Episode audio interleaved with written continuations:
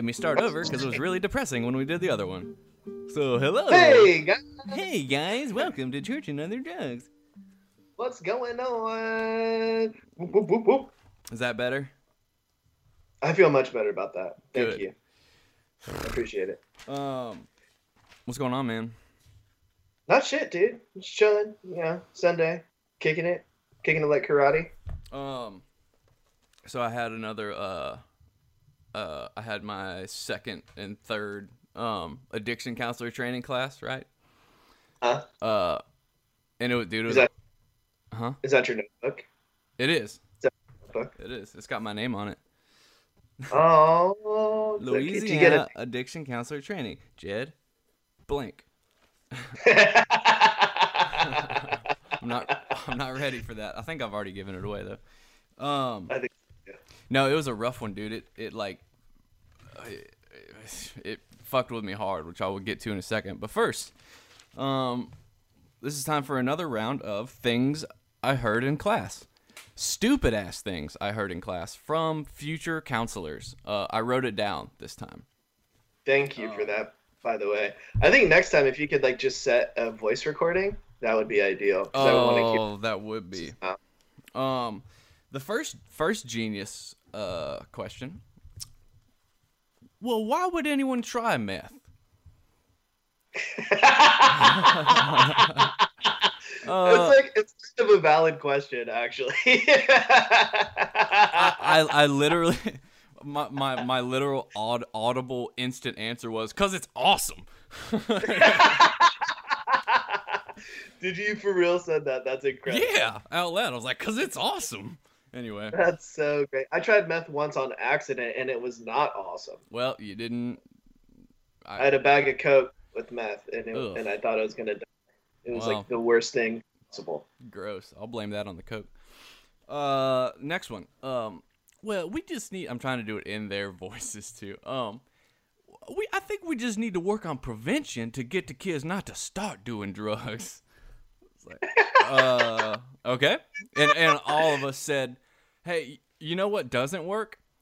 Prevention. like, um, next, That's funny. moonshine. Ugh, that's nasty. That's it doesn't taste great. It gets the job done though. Yeah. Um this this was now this one was a legitimate question because we were going through alcohol and it was the types of alcohol. Uh guy raises his hand. Yes. Malt liquor has a little more kick to it, don't it?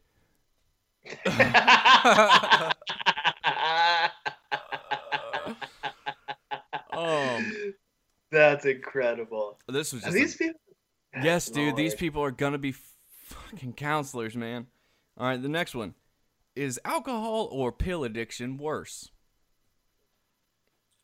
I wish I wish the internet could see your face after you ask after you ask that it's question. like oh Come on, son. I and we have to pick our battles. The those of us that are alcoholics in there, like some of these, I'm just like, like I just like go on with your bad self, man. Yeah. Um, Vienna sausage cures a hangover. I heard that. What? Vi- Vienna sausage cures a hangover. Did what you- does that even? What? we were talking about hangovers, and someone's like, you know, Vienna sausage cures a hangover. like, okay, bud. Can I? I, I want to slap you in the mouth. Yeah. Um, this was good. Um, I think people just need to have more intestinal fortitude, and they'll be able to resist drugs and alcohol. Oh my god, get out. Get out. Intestinal. That's that's the answer. Intestinal fortitude. Thanks, bud. Intestinal. and this this is the dude. Like three of them are from this one guy that's like graduating next quarter. So it's fucking. Get. Uh, and the best. Oh no, not the best. No, the best is next. But some dude made a parallel between 9/11 and alcoholism. To, to which my reply was, Bush did it, and like no, no, and I did it loud and like no. I guess it was a super Republican crowd because nobody even budged at that one. Did they even know what you were talking about? I wonder if it just like went over their head. Yeah, I think it just went over their heads.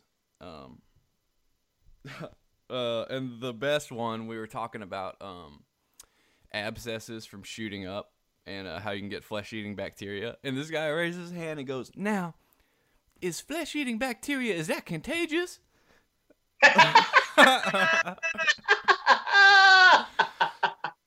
the teacher's just like, the teacher Oh, goes, "No, no, it's not contagious." Um, That's so funny, dude. and then and then the note I just I just saw this. I I wrote it down on a piece of paper and showed it to the guy next to me. It just says, "I'm not gonna make it." Just- um, Uh, oh man, so that's what I heard. But what um they're gonna kill people. Yeah, but no, dude, it um, it it really really messed with me in a in a significant way because we had to. Uh, well, first the first day we just watched like a two-hour video on meth, and and it just showed the same shot over and over of, of just a pound of of crystal meth, which just nothing looks more beautiful. like, and it's it, it's not like I've I've fiended over it, but it, it just it, it brought back every specific, um, really odd, twisted memory of me using meth and everything that goes along with it. And my friend next to me, the same thing happened to him. So that just kind of messed me up. Not really bad, but just like okay, it was just. Um, and the class Made me feel feelings made me feel obviously- dirty. Yeah, and the class is in Baton Rouge where where I did all this stuff. Mm-hmm. So just eh, all of the above just leads to a really really nasty feeling. And so the next day, um, they showed this HBO hardcore documentary on it. it um, it cased like five teenage kids that were involved in um, drunk driving accidents and got traumatic brain injury Mhm.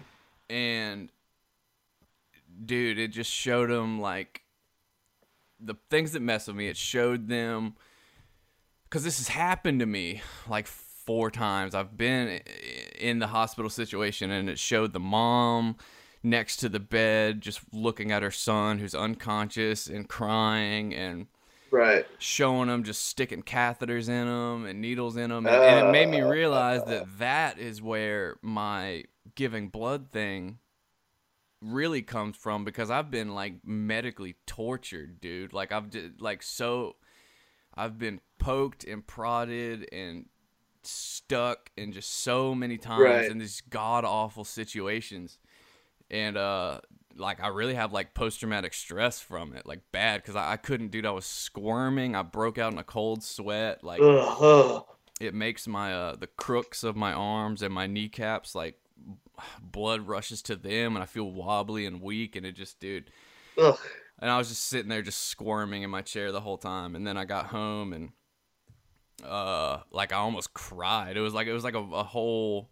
I just went through this whole gambit of emotions, and I um, and the the part that hit me was this little 15 year old kid came out of his coma and his mom was there and he started yelling at his mom and i did that same shit in the hospital because because they give and it was just like oh it just like broke my heart Like yelling at her, like, "Why the fuck are you here? I hate you." Like that yes, sort of thing. dude. And I did that same thing because I was all Oh, benzoed out. And like when you have brain, any kind of brain injury, um, your emotions usually just switch to anger and rage. It's like it's not really your fault. You're not really there, but Right. um, It's heartbreaking though. oh my god. And then I was like, I was like, if I have to, I was like, God, I've been through enough. Like, please just don't. I don't want to have to go through this with with my kids. Like, Ugh. I really don't. Dude, I've told I've told you like the one prayer that I prayed about my kids. Yeah, that they don't have it. Good lord, I've like begged God. And maybe I mean, Um, cause and then and then that sent me down the rabbit hole of like, yeah, dude, haven't haven't I suffered enough, man? Like, ugh. Yeah, I don't know. I you know, I don't know about that, but I I don't want it for them. You know, like I don't. Yeah, yeah, I guess that's true. I don't know, man. So all all in all, dude, it uh, it was it was a tough weekend. Yeah, I bet. Yeah, Um, how long is your how long are your, your classes are like a year long too, right? Like it's not Yeah. a short. yeah. But this this will be the I mean this is the the pharmacology aspect, so it's it's probably the um it's the most visceral. And then I can look around and tell the people that are just completely unaffected or they're or they're they're just like detached from it and I'm just like, dude. Well, they haven't lived it. Oh, I know. It's, right? it's giving like, me there's it's no personal straight up flashbacks, man. Yeah. Yeah, yeah, yeah. It's bad. That's got to be tough, dude. It and I, you know, the people that want to get into, I don't under. First of all, I don't understand normies, quote unquote normies, that would want to get into this field. Like they have to have some serious compassion, or like some some real deal codependency issues. Um, but yeah, for yeah. for us that want to get into it, like I can understand that wanting to help people, um, but like I I personally don't have the patience or pain tolerance to to sit through and watch that. Um, like I feel like I get enough of it sponsoring men that go back out. I don't need to like do that for a living. Well, I know? can. It, When I say I, I- mean I- when I when I say I get enough of it, I mean like I think that I'm at my limit emotionally. Um, I can I can detach when I'm if somebody comes to me and says I'm going through this and I've been through it there's a detachment there and it's it's like that's where what I've been through is a strength and I'm like hey I've been through this and da da da da da da Yeah, what, yeah, what, yeah. what messes me up is when I I see something and I attach it to my experience so that's why I think I think I'll be like when it's when it's like one on one with a person it, it doesn't really affect me like like that does sure. And I, But what I'm what I'm saying is, is like for me, it's it can be heartbreaking when like I get through a fourth and a fifth step with somebody or whatever, and then they go start shooting dope again, and I never hear from them. You know what I mean? And then I like see them on the street two years later, and they look like shit. yeah Right? That Oh. that's that's the part that like emotionally, like I I don't think I can handle that. oh and that's yes speaking of which that's that was the other thing um is i call him my little brother he's like my he, uh, he's exactly fucking like me and he's following my path exactly he's, he's like six or seven years younger than me um Okay. And so he's trying to he's trying to get sober again. He, he drove from California back to Louisiana, and he's uh trying to move to uh, Lafayette. And so I'm trying to help him get into a sober living. And my buddy Brad and Elizabeth just got out of, or Elizabeth just got out of rehab. Brad's still in it, so I'm trying to help them find a sober living. And I realize that I'm like uh internalizing a lot of responsibility that is not mine. And so it's just like, dude, Yeah. it's just like my stress level. I guess that's why I was just like ready to just cry because my stress level is just super high. And here's the thing, like, be careful because I see you carrying like other people's salvation, right? Yeah, dude. um, you carrying other people's sobriety is hard. Like it's hard for everybody in recovery, right? Like we want to do everything that we can to help people get sober, um, but we can't. We can't carry. We are not powerful enough. If we No. were powerful enough, like we could, we wouldn't need God, right? right. Um, so it's just it's a it's a fucking trap. yeah. It is a trap. Right. So So, well, uh, we gotta, we gotta, yeah, I know that that went all over the place. Um, but this is, you know, my podcast, not yours. So, well, it's mine too. Don't talk. I Don't was, you talk I was to talking to the congregation that's listening. It's like, oh, I don't want to hear all this blah blah bullshit, and that's why I was like, man, shut up, dude. Go start your Shut up, own- fool. Shut up, man. Uh, we're calling Israel. We're calling the motherland. It's true. I think that yes, Israel. I Our want- buddy Wye. I want to title the episode "Is Israel Real?" That's stupid. It's not, man. It's It's real dumb. but but it's spelled just- Israel. uh, like, quiz, quiz. What does. Israel mean? What does Israel mean? I don't know. To wrestle with God. Really? Really? To struggle with God. Excuse me. That's the translation. It's pretty. That's pretty poignant. Yeah. In Hebrew, it's in Hebrew. Uh, it's in Israelic on me. I'm so Oh, bad when I'm tired, dude. Yeah, whatever, man. It's in Please. Let's call it. I'm, call, I'm calling Wye now.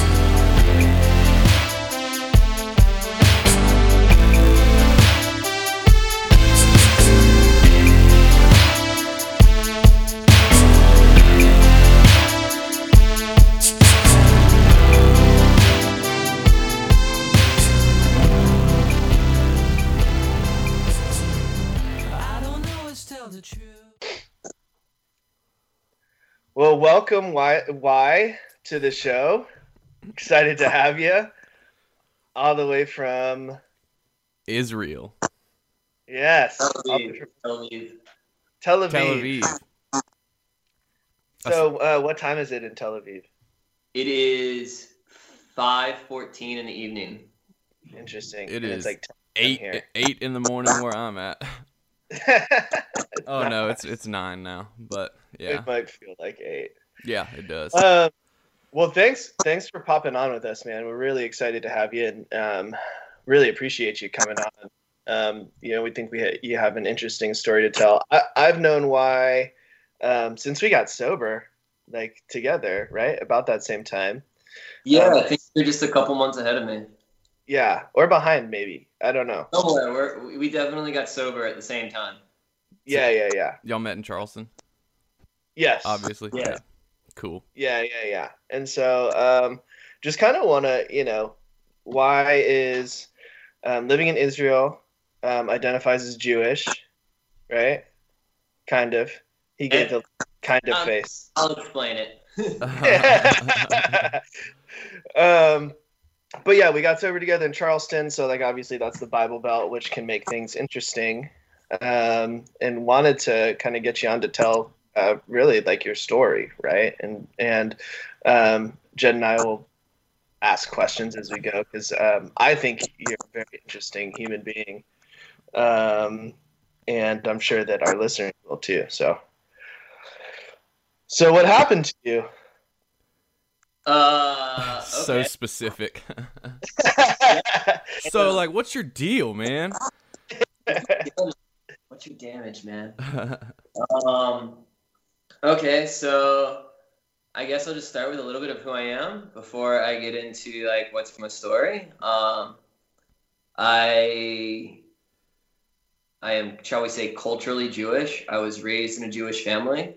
However, both my parents converted before I was born, and my parents' generation or my grandparents, uh, very Christian. Um, and like my great grandfather is a fire and brimstone Baptist preacher, so that kind of gives that they had a massive influence on my family. Mhm. So fr- at- from birth, there was already some bit of conflict in my life between me and other generations, and within my own family. Were they But the that made things interesting. were Hmm? they were they the um what is it called um complete Jews? What what are the Jews that believe that Jesus is the Messiah? What's the the Messianic Jews. yes yes were they like which Jewish were they? Uh, my parents are Reform, uh, which is one of the more liberal branches. There's like three different main ideologies of Judaism.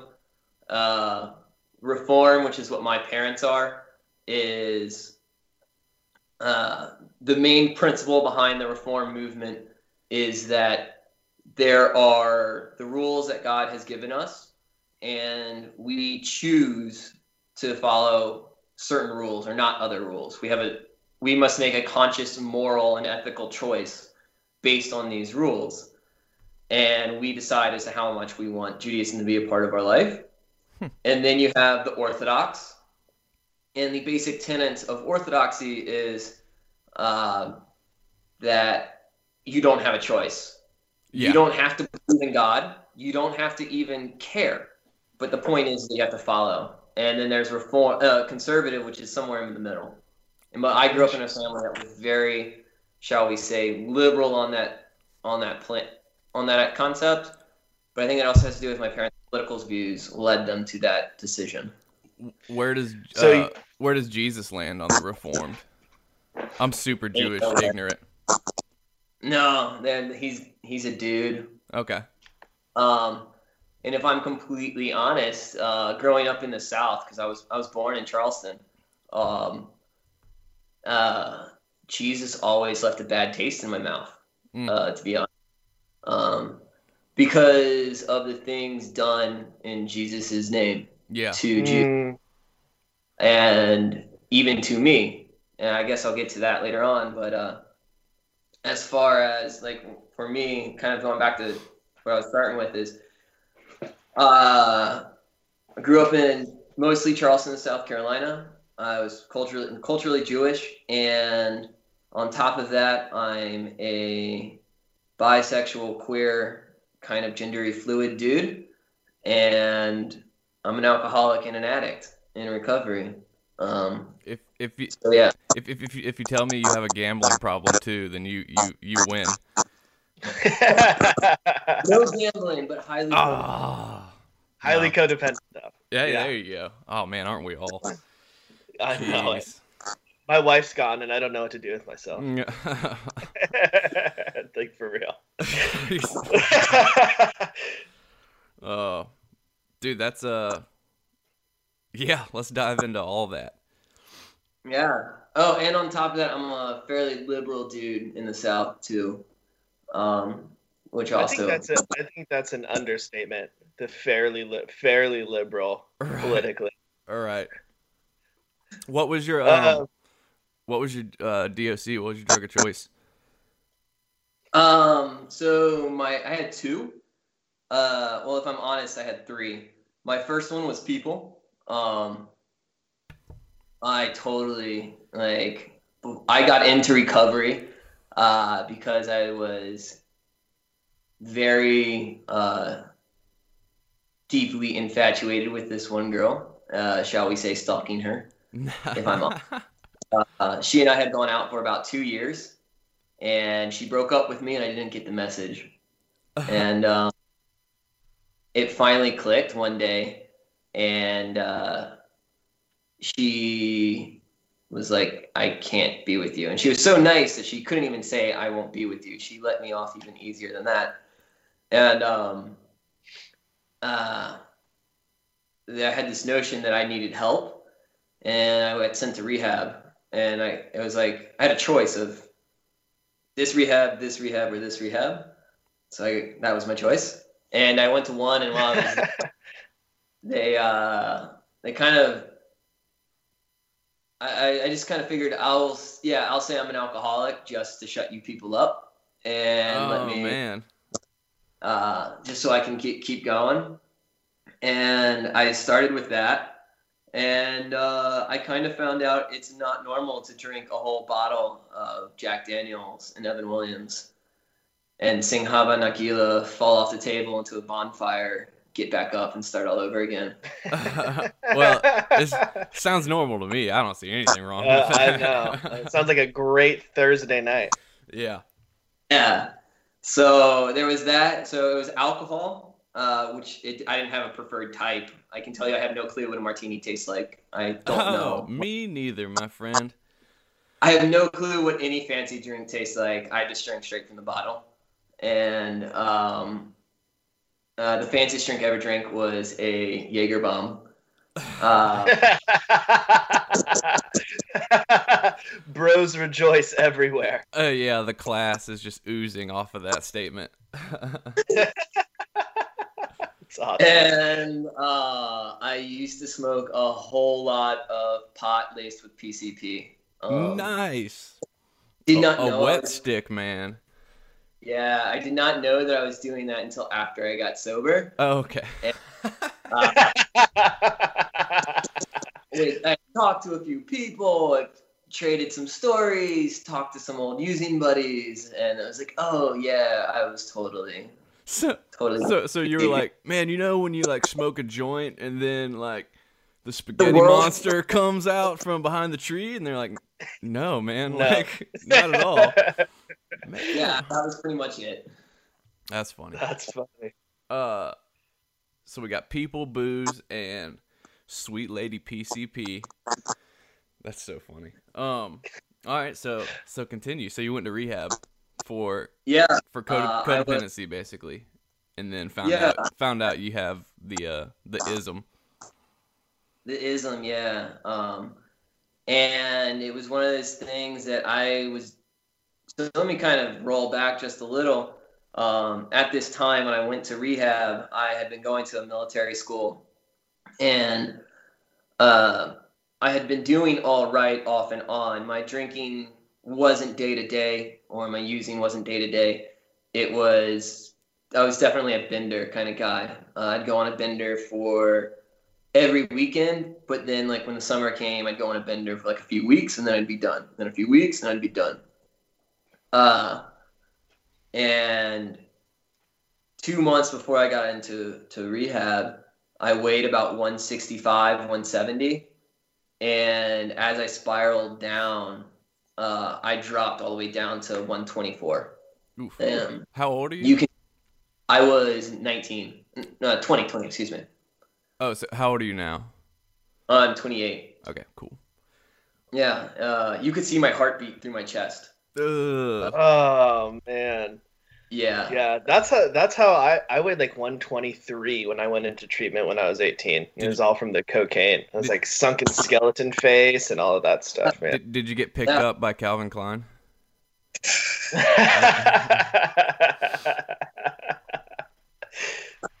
but um, but so I that's the kind of physical state I was in when I got in, and um, my first day there, uh, this really shaped my experience that I had in recovery and kind of in life after that. Um, at uh, I went to this really hippie rehab, and they did a sweat lodge. What, And what was it called? the ranch? Uh, it's in Nunnelly, Utah? Tennessee. Oh, okay. Okay. No. Nunnelly, Tennessee. And um, there they did this like five round uh, sweat, and leading up to it, I heard the very stereotypical, "Do you have a higher power? What is it?" And the, they gave the doorknob analogy, and I was like, "That's stupid." And why, then- why don't you why don't you explain the doorknob analogy? Some people might not know. Yeah, well, and so they're like, I'm like, that's stupid. And they're like, well, here's a doorknob. Can you control it? I'm like, what do you mean? Like, can you can you change it with your mind? Can you make it do something? Can, you make can you just by your will make it be something else? And I was like, no. And then they're like, well, if this doorknob is hit like thrown at you and hit you in the head, can you still control it? No. Like, and finally, I was like, okay, maybe I'll give into that. But uh, so that kind of like cracked the door just a little for me. And then we started going through this sweat, and I had this very kind of military, like I must be strong mentality, despite the fact that I looked like a skeleton. And we were going through these sweat lodges, and it's insanely hot in there. And I didn't want to be this guy who stepped out because I couldn't be viewed as weak. And in about the fourth out of five rounds, and it's pitch black in there, all of a sudden I see in bright neon lights the word love. And um, I was afraid to talk about it.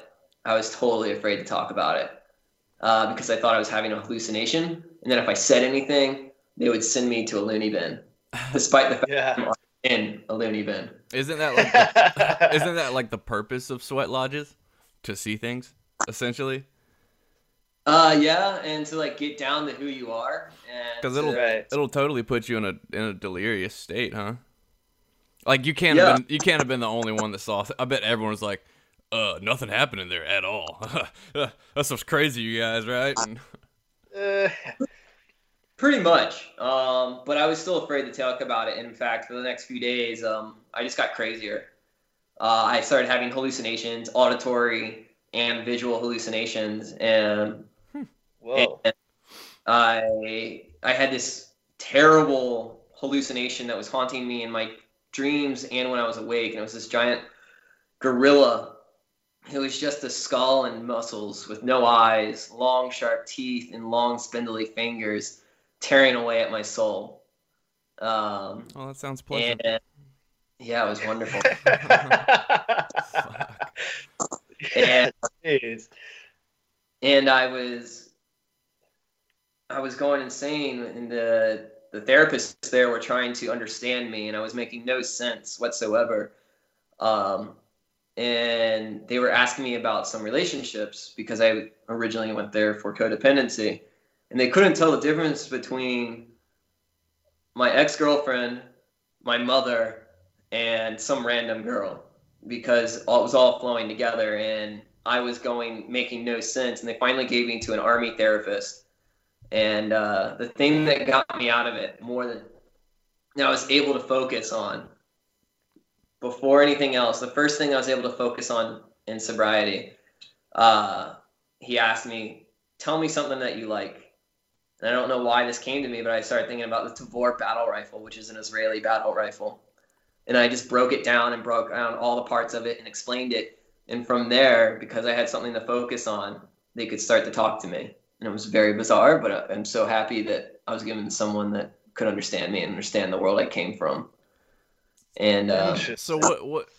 So you now, what do you think all that was? The hallucinations, the visions.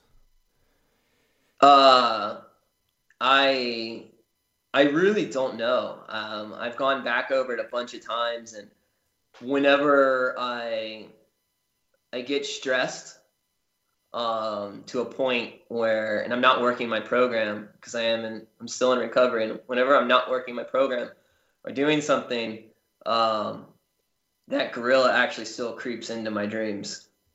Um, Weird. My, uh, my wife has, just, has, a figure like that. That's that's very interesting. It's a it's a a, a giant like black brimmed hat, uh, skinny, spindly man. Little, yeah, it's really, it's really, yeah. But yeah, so like I think for me, um, that that's kind of like my own demon that uh, I I feel that's the destructive nature that I can go to if I'm sure. not taking care of myself, and when I'm left to my own devices, and I'm not working a spiritual program um, that shows back up in my life. And when it shows up in my dreams now, it's just like a regular gorilla sitting in the corner as like a warning. Oh, um, mm. Weird. That's kind of uh, cool. So, kind of cool. Well, yeah, yeah. I, I say I say a lot of fucked up things are cool, but uh, it's because uh, I like living in the spirit world, my friend. But um, so when did the uh, sexuality stuff come into play? Has it always been there? Um, or, or when did when did you come to terms with it? I guess, or I don't know. Break that down for that's me. Actually, uh, that's actually something that I started to deal with in part in rehab. Um, I moved around a lot as a kid, and I didn't really have that many friends. You um, military kid? my dad is ex-military, but my parents are divorced, and then she mm. married a military guy, and then she got remarried again. But um, in all that, I, I never really understood friendships and boundaries um, because it was not something that I was good at. And on top of that, when I was from about 10 to 12, um, I was raped by a male, and I justified it as it was all me. Um, way way older and, or? Oh, he was my age. Peer. Um, hmm. man, he was someone a little older than me, but he was also the only person who was nice to me. Oh man. Um, and so it was a way. Uh, I didn't. It, it just, again with boundaries, it destroyed them, and yeah. um, because it became this one person that I could trust, really hurt me um, in many ways. Um, but I also didn't understand the fact that uh, I could also be interested in men and not be hurt. Um, and I also had my mom left when I was four, and then she moved out of the state when I was eight. And um, so I had the kind of this like female abandonment issue as well. Oh yeah. And so I was scared of people first got into rehab, and um, in general, and my this girl that I had considered my fiance also had just left. So I was terrified of everyone. I was terrified of men. And when I got in the recovery, they said that I need to make friends with men. And I was terrified of men. And then they said I need to have non sexual relationships with women. And like the only woman I know was, besides my parents who never did anything wrong to me, um, uh, was this girl who I had considered my fiance. Um, and uh, I was terrified of everyone and everything. And so that concept of am I straight, am I gay, am I bi, am I, I didn't even know the word yet, pansexual, uh, what am I, uh, really scared me for a long time. And I didn't, I began to deal with that question and I'd always portrayed myself as an ally to the LGBT community, Mm-hmm. but I never knew what I was. Um, I had told people I was bi, or I had told people I was gay, or I told people I was straight, and it really wasn't for a couple more years into recovery where I felt okay with it. I was about to Um, say, so you're dealing with all those feelings like sober, all that questioning sober. Yeah, Newly sober. That's fucking Yeah. rough, man. That's tough. That's real rough. That's real tough. and um, and uh, so kind of chronologically, my story gets a little odd, so I'm just going to kind of lay out a chronology of it real fast. Um, Oh, now it gets I- odd. Charleston originally. I've moved uh, to a bunch of states. I've lived in about 14 or long-term residency in 14 states. Um, I primarily grew up in Charleston, summered in Delaware or Maryland, and in Georgia. Um, when I got sober, I was sent to Tennessee. I came back, went to Charleston for a couple years, moved to Seattle, lived there for a year, then lived in Washington, D.C. for two, traveled around the East Coast, and then I moved to Israel. And then I've been back and forth between America and Israel for the last two and a half years. But uh, so back to the sexuality, it wasn't until I moved to Seattle that I was I, I flat out came out to most everyone I know and that I'm bi. And I came out actually at an AA meeting, terrified, terrified. Um, and I was on my way to Gay Pride that day Oh, and I was like, I'm so terrified. Um, it was one of the best experiences I had, and if I'm also honest, uh, leading up into this, I had lived, shall we say, a very liberal sex life. Um, uh, I became very involved with the alternative culture in Seattle, and I was. Um, how should I put this? Um, I was a very prominent member in the kink and swinger community, Mm. or my age Word. group. Um, and I'm doing this. I was doing all this sober. Yeah, that's yeah. So here's my next. yeah, here's my question: Is um, how does that play with your faith, right? So I knew Yeah. you when you were in Charleston before you moved to Seattle, and I remember you being very involved in temple and like doing all Right. and you know very religious. Um, So, how, what does that do to your faith? so uh, that's a really good question. Um, I guess the reason I laid all that out is so that we could talk about that. Is um, when I my faith when I first got sober, I had, shall we say, this very animistic concept of faith. Um, this idea that going back to that like hallucination of the gorilla, uh, I think played into this idea of animal spirits, and I really was into that. And when I got when I came back to Charleston, I started to explore a number of faiths. I started going to uh, a mosque every Friday. Um, and I also started going to synagogue every Friday and Saturday as well. What did you Um, What did you find at those respective places? Um, the at the mosque, I found a dedication to faith that I've never seen anywhere else.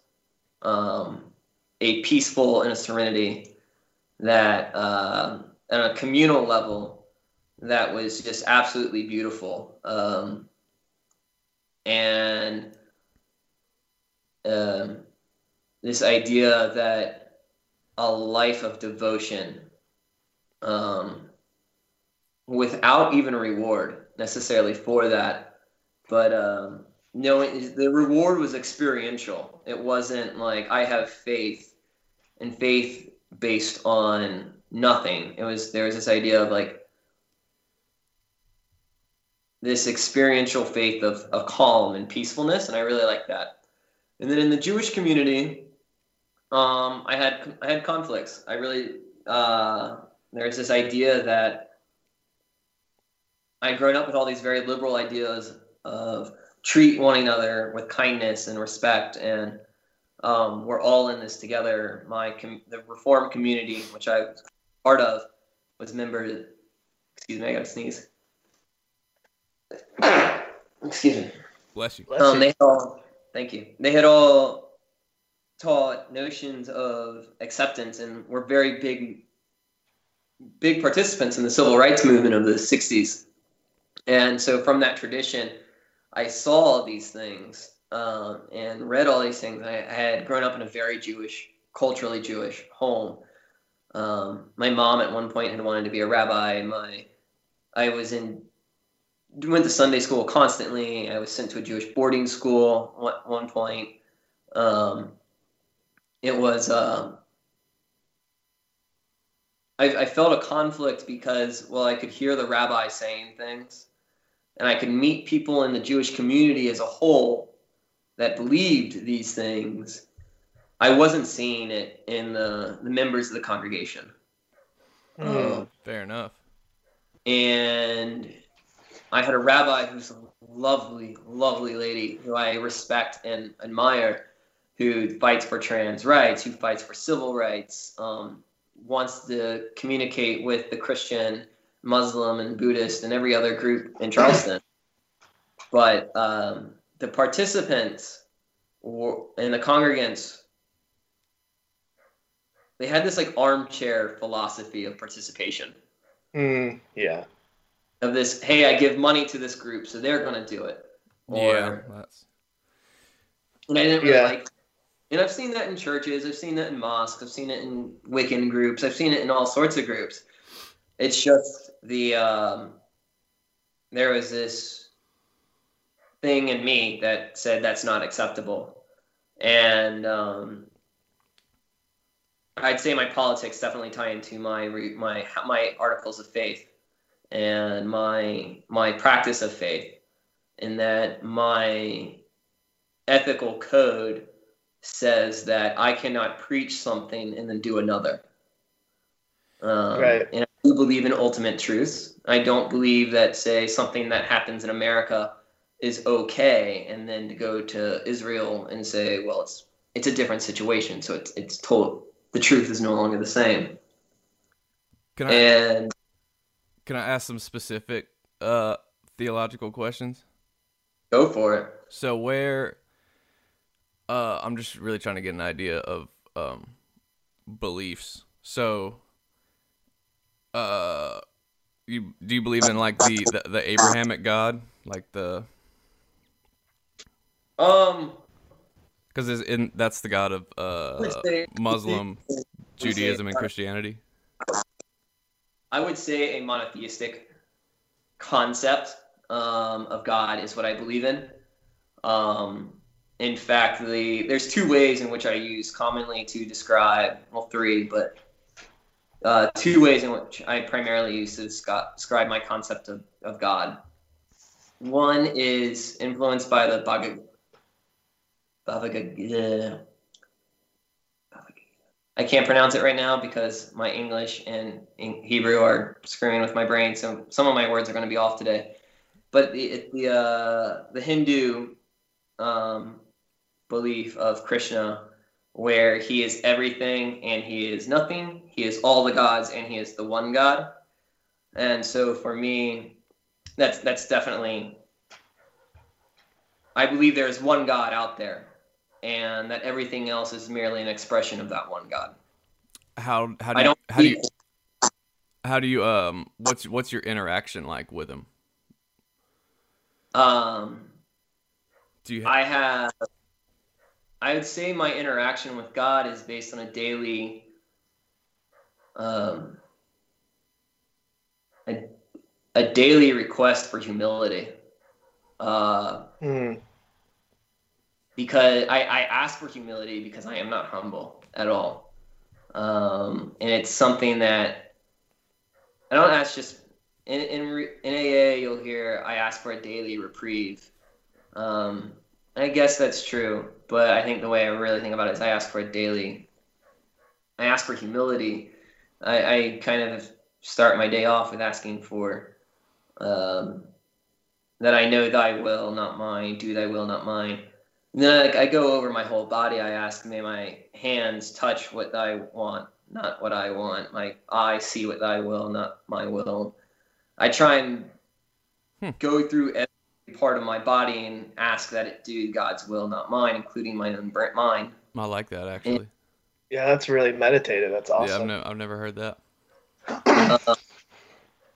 Uh, yeah, I just do it because I remember asking me, "Thy will, not mine," didn't seem like enough to me. Um, I finish every prayer. This is how crazy I am. I finish every prayer in, I think, three languages. Um, Baruch Hashem, Allah Akbar, Ahoy Matakoyase, uh, which I'm pretty sure I screwed up the last one, which is you overachieving son of a bitch. all my bases. Right. Well, so okay. this is this is um this is where I'm at. This is something I'm I, I guess all Christians really need to wrestle to because it because it's kind of a problem. This is how I see it. Like when you said you went to the mosque and, and found just like peaceful people, people dedicated to their faith, it's like it's getting harder for me to understand why a, a, a devout follower of God like would still go to hell by by you know what I mean? I'm not saying like that's necessarily what I believe or like Well, th- That I- well, then you, I think for based on that that same notion, um, what is hell? Who decides hell? Um, yeah. 2000 or not even 2000 600 years ago during the inquisition either of you could go to hell for talking to me right now i'm jewish Uh, True. you, right. I guess a more a more sp- I'm sorry, go ahead.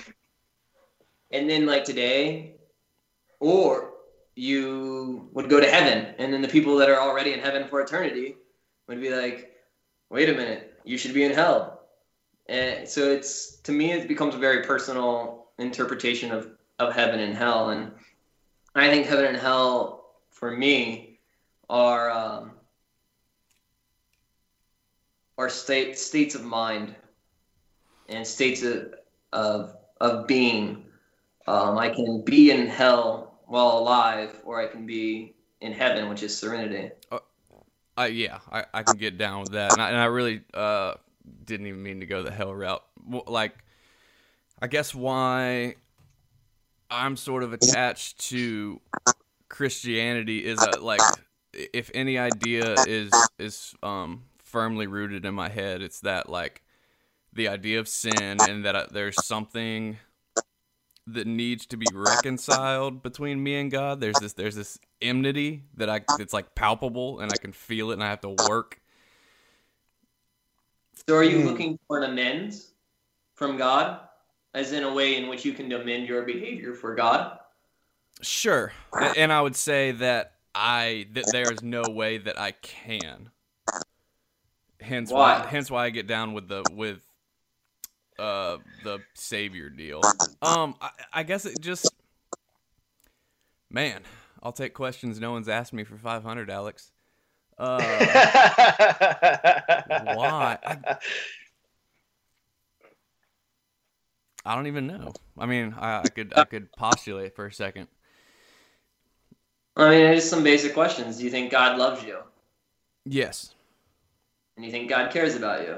Yes. And He has unconditional love, right? Yes. So why But- would you? I guess because hmm. I So I'm guess gonna put So the, the Christian idea, right, is that God is all good, all things good, and can't be tainted and with just yeah. That's and just right. So that's that's uh, uh, intellectually that's the that's the deal, right? So I'm I'm gonna take this somewhere back to my personal life that I guess interveals my emotions and my politics, which affects my spirituality. And this is where I kind of go back to the concept I believe in universal truths. Um, my parents love me. They care about me. They have never done any wrong to me and have always worked their hardest to provide their provide me with the best, even if I don't always agree that it's the best. And even if sometimes it wasn't the best for me, and there could have been another instance, they have unconditional love for me. They've seen them express positive feelings for members of the LGBT community, but I am afraid to openly talk about my bisexuality or um, my uh, yeah, let's just leave it at bisexuality. Talking about discuss that with them out of fear Of Uh, rejection. of rejection from someone who's never shown me any rejection. And when it, it, I find that very similar to, I guess, what you were just saying about God. Someone who's never shown you any hate or reason for distrust. There's this fear that you aren't good enough. At least that's how it comes. And that's there's this idea that I don't know where it comes from. Maybe that's just the fact that I'm uh, maybe I've seen other people go through similar situations and it worked out bad, and I don't want to ruin supposedly a good thing.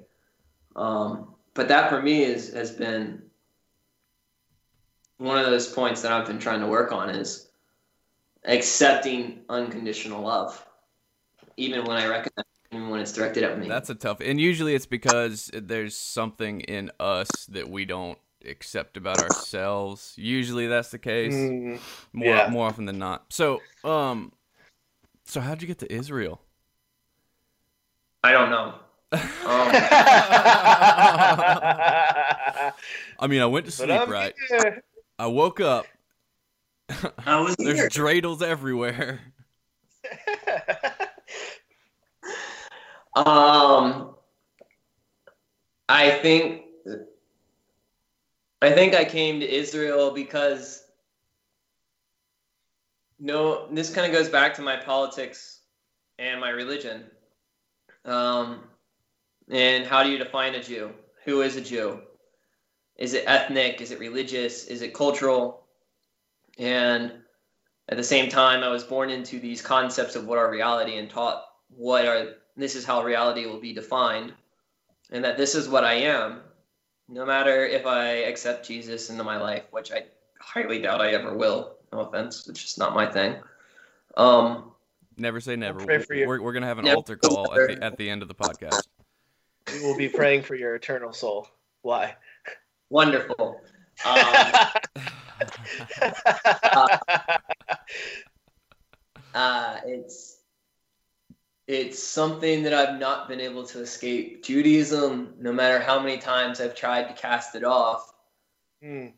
I am continually defined by this messed up notion that everyone else gets to pick whether I'm Jewish or not. Even if I go out and say, I am Christian, I am Muslim, I am a Sikh, I am a Buddhist, there, whenever anyone asks uh, someone who is born Jewish, well, what do you, if were you always Christian or what, when you talk about your, your past and you say, well, when I had my bar mitzvah or whatever, you are always Jewish. The Jewish community will always acknowledge you as Jewish, and they'll say you can never leave.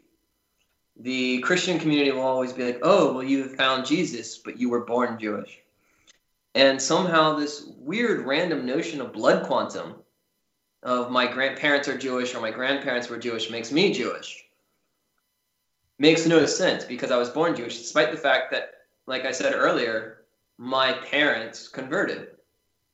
And um, Well, so, so because of, because of that, I ended up always being grouped in with Israel. And when I had an opportunity to move countries, uh, I I chose Israel because what was the opportunity? um, job growth. Okay. Um, I was working in the field of international education. Oh, yeah. Um, There, there you go. work. Um, uh, there is this notion of no matter what I do, I'll always be considered Jewish, and I will always, because of propaganda and other various reasons, will always be associated with the country of Israel. And so I figured I'd come here. Plus, I was dumb, and like every other immigrant who comes to this country, uh, they tell you from far away, "Oh, you have degrees. We need you. Come here." And then you get here, and they're like, "Work as a maid," or So Yeah, yeah, there's- what- Here with masters and PhDs who clean up hospitals or are maids or work in grocery stores. so what do you do? How long have you been there? What's it like? So this time I've been here just over five months. No, six months. Six months, I think. Do y'all have cable TV and radio and moving Yes. pictures? I'm just kidding. Yes. Uh, but not everywhere. That's actually part of the issue here. Um, no, so it's the the life here is it's hard. So yeah, Uh, you, you moved there knowing no one, correct? You moved I there knew no one. I had a few acquaintances Right. that I moved here with, um, that I had met over the years. Um, but I moved here and it was hard. Um, I lived in a fairy tale for the first six months. I got to work on some amazing projects. I got to travel to places that um, most people never get to travel. Uh, when I moved here, I had a mohawk and a curly mustache. H- how did Um, that play? It was the best thing I could have done. Really? Um, I didn't look like a Jew, and I didn't look like a Muslim, and I definitely wasn't. I they didn't care about me because I didn't look like the bad guy. Oh, I'm so very- Mm. so if you looked like one or the other, you you think you would have experienced animosity, Oh, I know. or I you know you would have? Interesting. I Interesting. know I would. Um, I I so Is there lots of English speaking over there? there's enough. That's why I say it's hard. There's enough English, and everything is Americanized just enough to where you get here and you think, "I got this. I can. I can make it." And um, I've seen more than one or two new immigrants or tourists sitting on the on a bus on the side of the street or on a bus uh, station bench crying because they don't know how to use the bus and they just realized how hard it is. Oh, yeah. did you make any uh, cultural faux pas? Uh, no, uh, not that I'm aware of. Um, I made some language faux pas, like uh, like when you say "not now," the direct translation is "lo akshav," but when you say that to someone, it's kind of like "not now, fuck off." Uh, And I was at my girlfriend's family, oh no.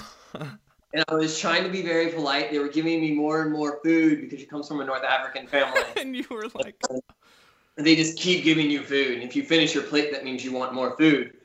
And I was like, oh, I'm so sorry. No, no, sacha.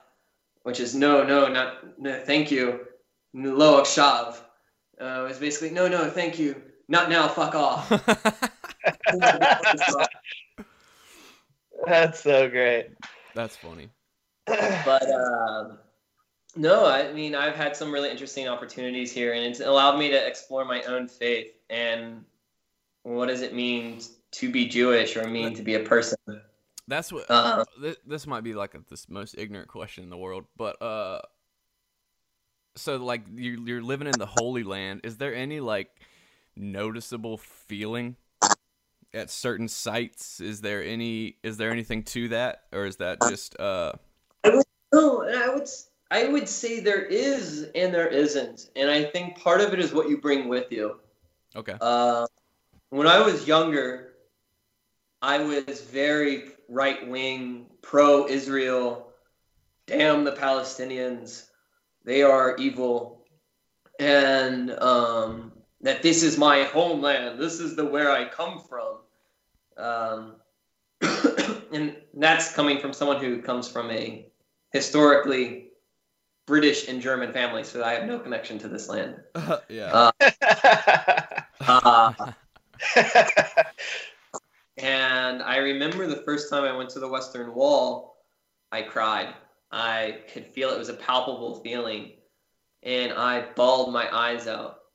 Um, I think, and I brought that with me. And the second time I went to the wall when I was older, I didn't get that much. I go every now and then now. That's the only an hour. Wailing Wall. The Wailing Wall, the Western Wall. It's the it's one of the walls to the old temple. Um, like Solomon's Temple, Old Temple. Yeah. yes. Oh wow. And uh, the only time I again, I felt something there again was once when I took a, a Danish friend of mine who was a Christian girl and a former student of mine who was Muslim who grew up in East Jerusalem and they had never been to the wall. And the Muslim girl had always seen it from a window inside the wall. And she had seen people praying at it from the other side. And the Danish girl is a Christian girl, more she's atheist, um, who grew up in a, a Christian country.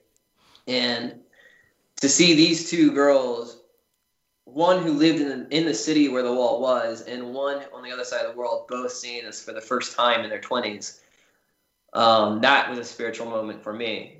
And it wasn't because of the wall, but it was because here are these two people who are so opposite, um, minus their gender, um, were having this beautiful moment. And that for me was something special. Um, then aside from that, I I like I I do feel something in the Negev when I'm which is the desert down south. Um, but I I'm not sure if that has to do with simply the fact that it's a desert and the isolation that deserts provide really bring you inward. That's where They, that's um, where the the the, silence. the wandering spirits are. So they say. Yeah. It's also um, Is, is, throughout thousands and thousands of years, there have been many mis- different monastic traditions. Yesterday, I was just at um, a Greek Orthodox church called Mar Saba, which is 1,400 years old, and there's been monks there ever since. is that the desert that like Jesus wandered around? Yes, that's that same desert. Oh man. See, Um, me and my wife want to come to Israel at some point, so now I've got a tour guide. I'm definitely gonna hit you up, dude. there's, there's a piece of beautiful religious tradition from from so many different groups, um, and especially in the desert, um, Christians, um, um, Christians, um, various Jewish sects, uh, various Muslim sects, mar- various.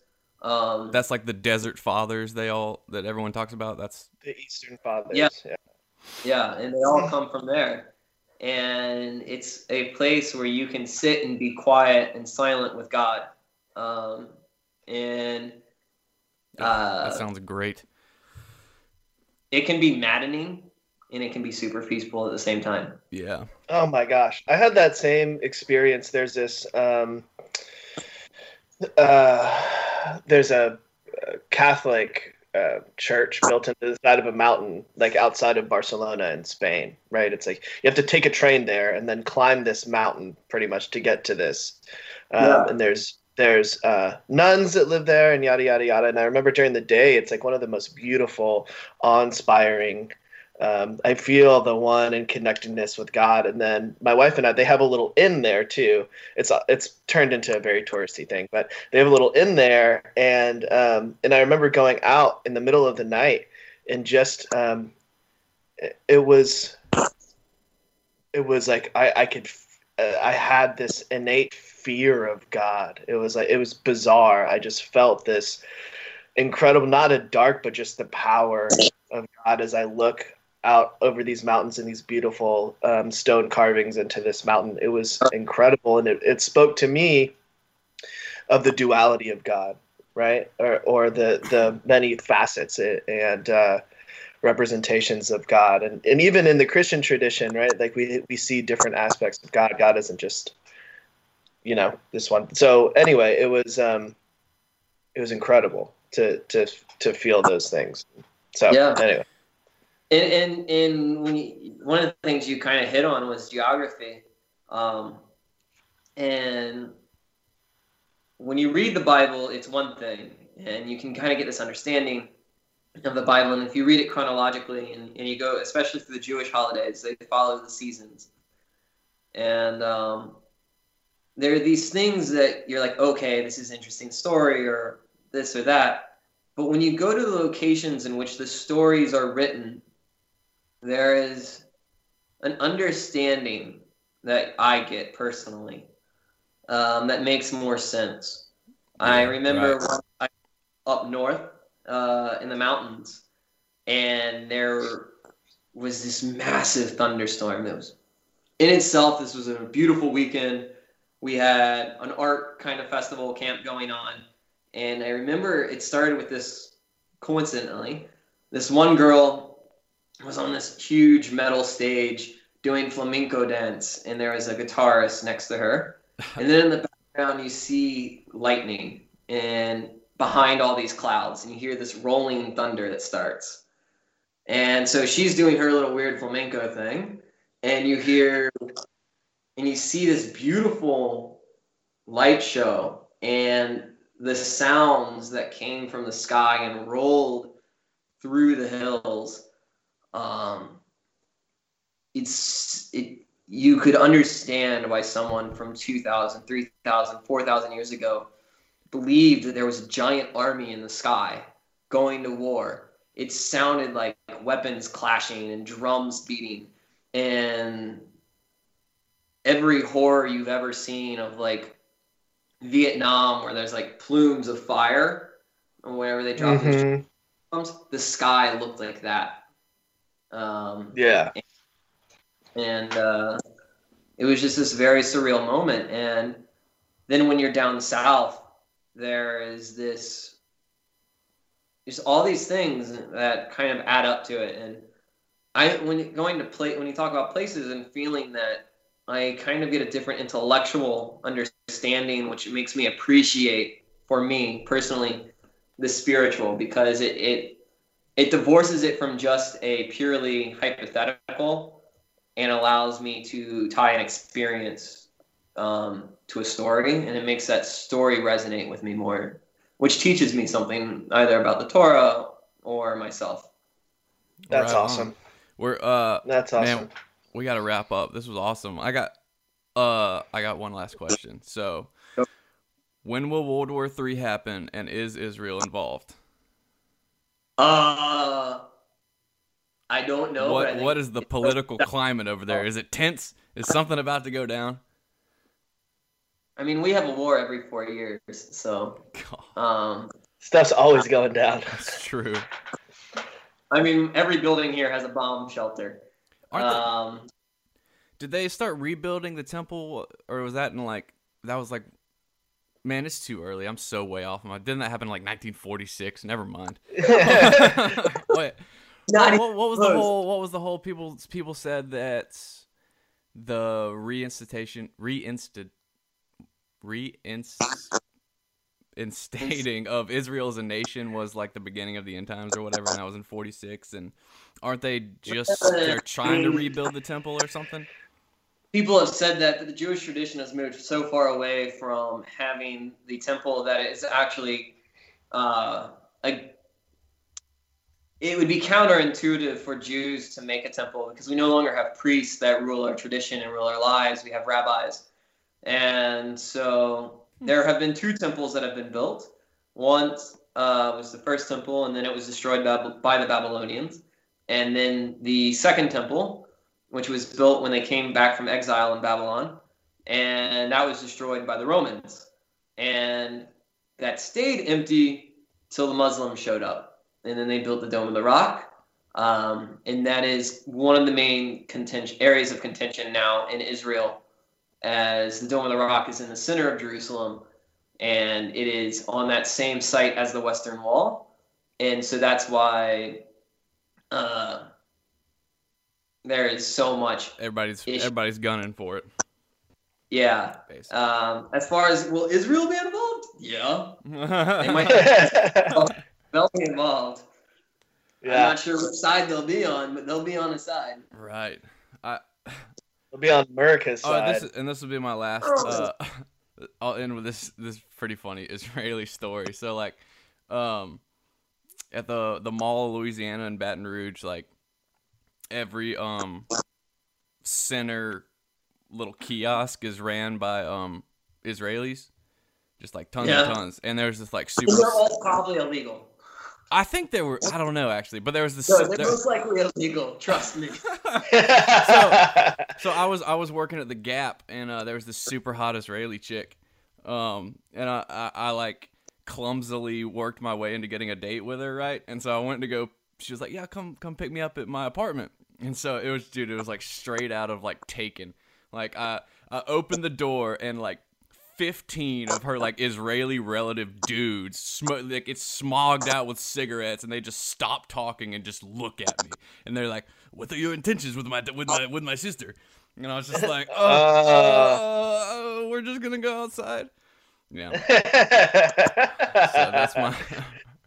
and then she just showed me her like IDF, uh, break my arm moves. So it was interesting. It was interesting. That is interesting. Yeah, that's yeah. I'm really... so that's the standard way. Yeah, but the, uh, dude, thanks for talking to us. And I'm I'm um, you know, I'm I'm not even kidding. Now you're bound to uh, show me around Israel because I really want to go there um at some point in the next I few love years. showing people around this country. Is it And would it be would it be expensive a trip?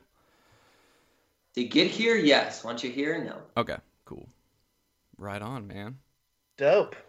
Well, um, Well, you know, We we appreciate we like to take this time to, um, if if anybody has heard anything they like and they just want to, you know, turn their life over to Jesus, you know, we'll just we'll have anyone, anyone, we'll just wait, Anybody? wait, for, wait for a second.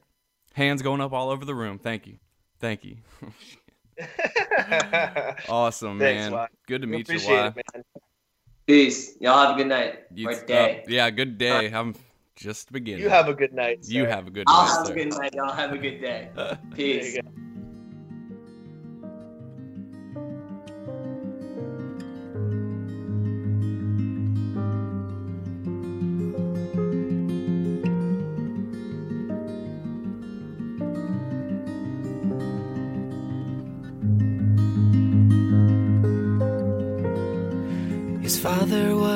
Drinker, and his mother cried in bed. All right, that that was pretty interesting. I enjoyed it. I that. told you. why- Wye is like the most interesting dude on the planet? I think. I I always worry. I'm the worst at uh being accidentally like culturally super offensive. So that's why I'm like always having to like like do you remember um do you remember the art teacher what was her name? Like Miss Daigle? No. Not Miss Smiley. Anyway, she was an art teacher and we were, me and Patrick Head were just going back and forth making fun of uh uh Mormons. like loud as Oh, shit and we were just yeah. laughing, laughing, laughing. And then uh Miss Daigle just goes, "You know, I'm Mormon." And we were like, Oh. "Oh, shit." like I always Yeah. do that, man. High school kids are assholes.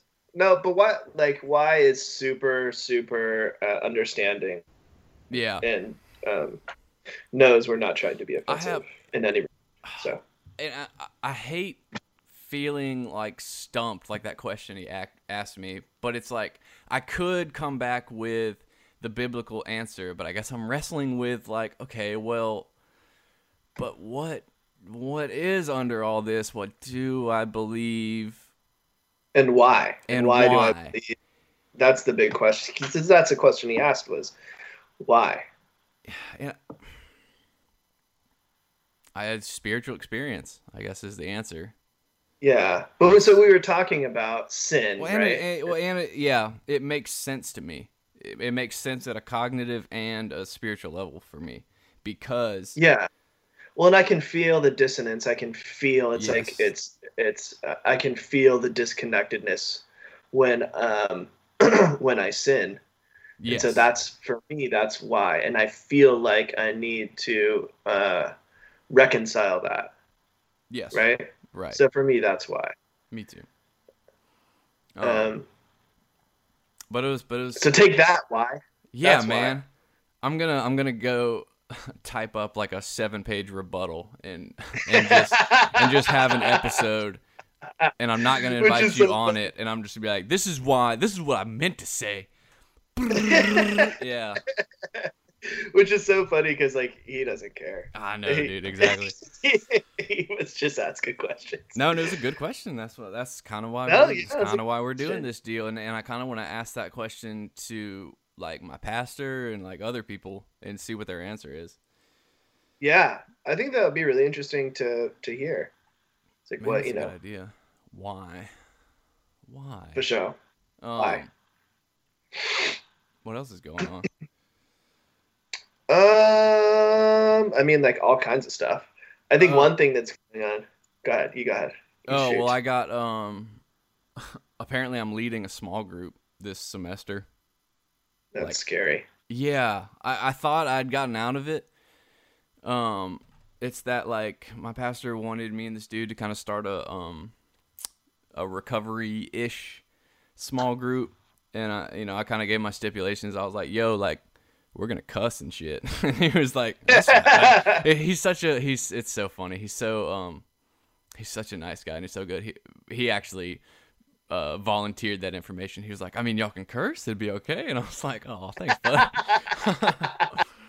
um, but it, but it kind of fell off, and then like I just got an email uh, the other day. It's like, so yeah, Ben tells me y'all would be doing the small group, and I was like, oh, I guess so. I guess Uh, so. But it's only it's only I'm making one of my new sponsees come. Um, You're making him come to a church function. Yeah, well, he's he's exploring Christianity, um, like by choice, and he's just not sure. Man, this is like it's so tough, and I don't know what to do. He's just like he's trying to go deeper with Christianity and God, but he just like is trying to look for practical ways, and he kind of gave the man. I, I I feel like I really searched for God and, and I, I didn't get any answers. And I was like, well, tell me, like, when you say I really searched for God, what, is, what does that mean? What did, what did you do? What are some steps you took? And he was just kind of like, oh, nothing really. And I was like, well, why, why don't you? I was like, I gave him um, a Preston Sprinkle book because he's a, a big reader. Um, and I was like, why don't you um, come check this small group out? Why don't you come check my church out? Why don't you actually like investigate uh, and Right. find out for yourself? So I'm gonna get him to come and this other alcoholic at my church and this other uh, potential um, alcoholic at my church. So I think it's just like four of us, and I don't even know what we're gonna talk about or what. I don't know. Yeah. it'll be interesting. I tried to do that um, when I was like pretty, like actually really early in sobriety, and we tried to go through. Don Miller has this workbook called Open Table, I think. Is it good? Yeah, it was pretty. Yeah, it was pretty good. That's because that's what I'm looking like, for. I need like a good book. Congregation, if y'all want to know some kind of radical, man, I don't know anything. Give me some suggestions here of something that would be. I would. because we also want it to be a place where like people can ask questions that you're not sure about. Yeah, no, this is Open Table was exactly that. It was like exploring Christianity without any like pretenses, right? Or with like no holds barred discussion. So That sounds good. But check what- it out. It didn't work for you though, or it didn't work out. No, just nobody. it just nobody followed through. Like we Oh. just didn't. We met like a couple times, and then people just went on on with their lives. yeah, So as tends to happen. Yeah. yeah. So Um, um, cool, man. yeah. what- I'm I'm going to watch John Wick too. I'll let you know how it is. I fucking hate Keanu Reeves. Did so you see much. John Wick one? No, because I hate Keanu Reeves. You're Reeves. smoking rocks then, dude, because that movie is the cat's You pajamas. know, but like somebody just told me that like last night that it was super good, and that John Wick Two is really good. So I hope It that is. you like Oh. it. I just, I just, I really think that Keanu Reeves and Nick Cage can go drive off a fucking cliff. yeah, Nick. Cage is ridiculous. Uh, we got an email to read, and we got some shout outs. Yay, yay! Um, I'll read the email first. Can you pull up the shout out? Yeah, Okay. it's not. Yeah, Uh, this is from John M, and he's calling, or he's he's writing. where's from, John M from? He's writing from down under, and he just stopped Oh, listening God, because please. of my crocodile Dundee. do that again. Pump your brakes, kid. That man's a Uh, national icon. um, yeah. hey guys, this is John M from Brisbane, Australia. That is awesome. That's awesome. Uh, just wanted to drop you a line saying how much I enjoy your podcast. I'm a dad with two grown-up kids who are married, and I also have two teenagers living at home. Whew. We'll pray for you, bud. God bless you, sir. Yeah, God bless you. Uh, before I met Jesus 30 years ago, I dabbled in drugs, but mainly weed. That's what I'm talking about. I do worry. Uh, this is kind of what we were talking about earlier. I do worry about my teenagers, of course, in this messed up world. It seems so hard for them to know who they are. Anyway, love your podcast. You guys are so real and so much fun. What I really admire is your courage to live life and to tell others about your struggles. Keep it up. Thanks, John. This stuff like this uh, helps us to keep it up. Um, so we appreciate it, man. Yeah, appreciate. So um, our buddy Jason M on, on Twitter uh, followed us, and like if anybody ever follow, go follow us on Twitter, guys. First of all, but if anybody ever follows us, and I'm like, oh, this is a real person, and not just like somebody trying to sell stuff or like, you know what I mean, or like bot accounts or whatever, I always try to reach out and just say thank you because we really do appreciate it. So I told Jason thank you, and then he's he told us that it's truly a pleasure to be entertained. So, which was very nice. So I appreciate that. Yeah, very appreciate that. Uh, and I'm also gonna shout out um, Tierney Edwards, Josh Morton, Kevin Ming, Jonathan Gaiman, and Kyle Harmer for always showing uh they like statuses. Oh, word. Awesome. so appreciate the likes, my man. Yeah, seriously. Yeah. Um, y'all, you know, Keep liking. Yeah. like we always said, man. Follow us on Facebook and Twitter. yeah, if, if y'all got stories to tell, um, let us know and we'll tell your story, man. That's where um we're trying to get some uh real life celebrities, man. Yeah. Speaking of, next week we have um, somebody on that we met just because they emailed us. And so we're really excited. Came on and told his story. So tune in next week Who is that? for Scott. Come on, bro. Oh yes, I forgot. yeah. Oh Jesus. So anyway, email us, church and other drugs at gmail.com. Like us and follow us on Facebook and Twitter. Um, yeah, man. Yeah, tweet um church and other drugs if you think Jay should watch John Wick. You're gonna get an overwhelming response. I'm still not gonna still not gonna watch it. Dude, it redeems Keanu. Redeems From a whole career of garbage. It does, dude. I A don't whole think so. career of garbage. Point Break, Bill and Ted. horrible. Yeah, he Get plays the fucking Bill and Ted. He's played Bill and Ted for 30 years. It's the same fucking character Dude, in every if, movie. if you discover gold, you wear gold at every occasion. You know what I'm saying? That doesn't make you a good actor, though. I Something. it makes you a great garbage. actor. He, he um, like I said, he and Nick Nicholas Cage. The go. bees. No, not the bees. Have you ever seen uh um God.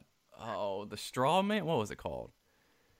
That movie Oh, where he got the the, bee uh, cage put on his head. Like, not the bees.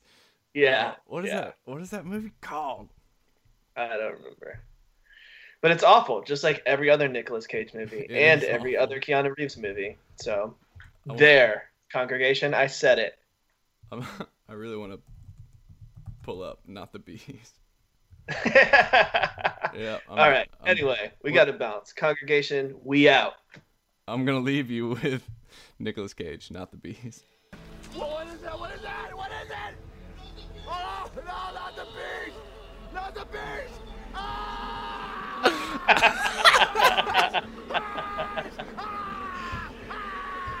All right. Yeah. Uh, if, if, everybody, just go um Google or uh, YouTube Nick Cage, not the bees.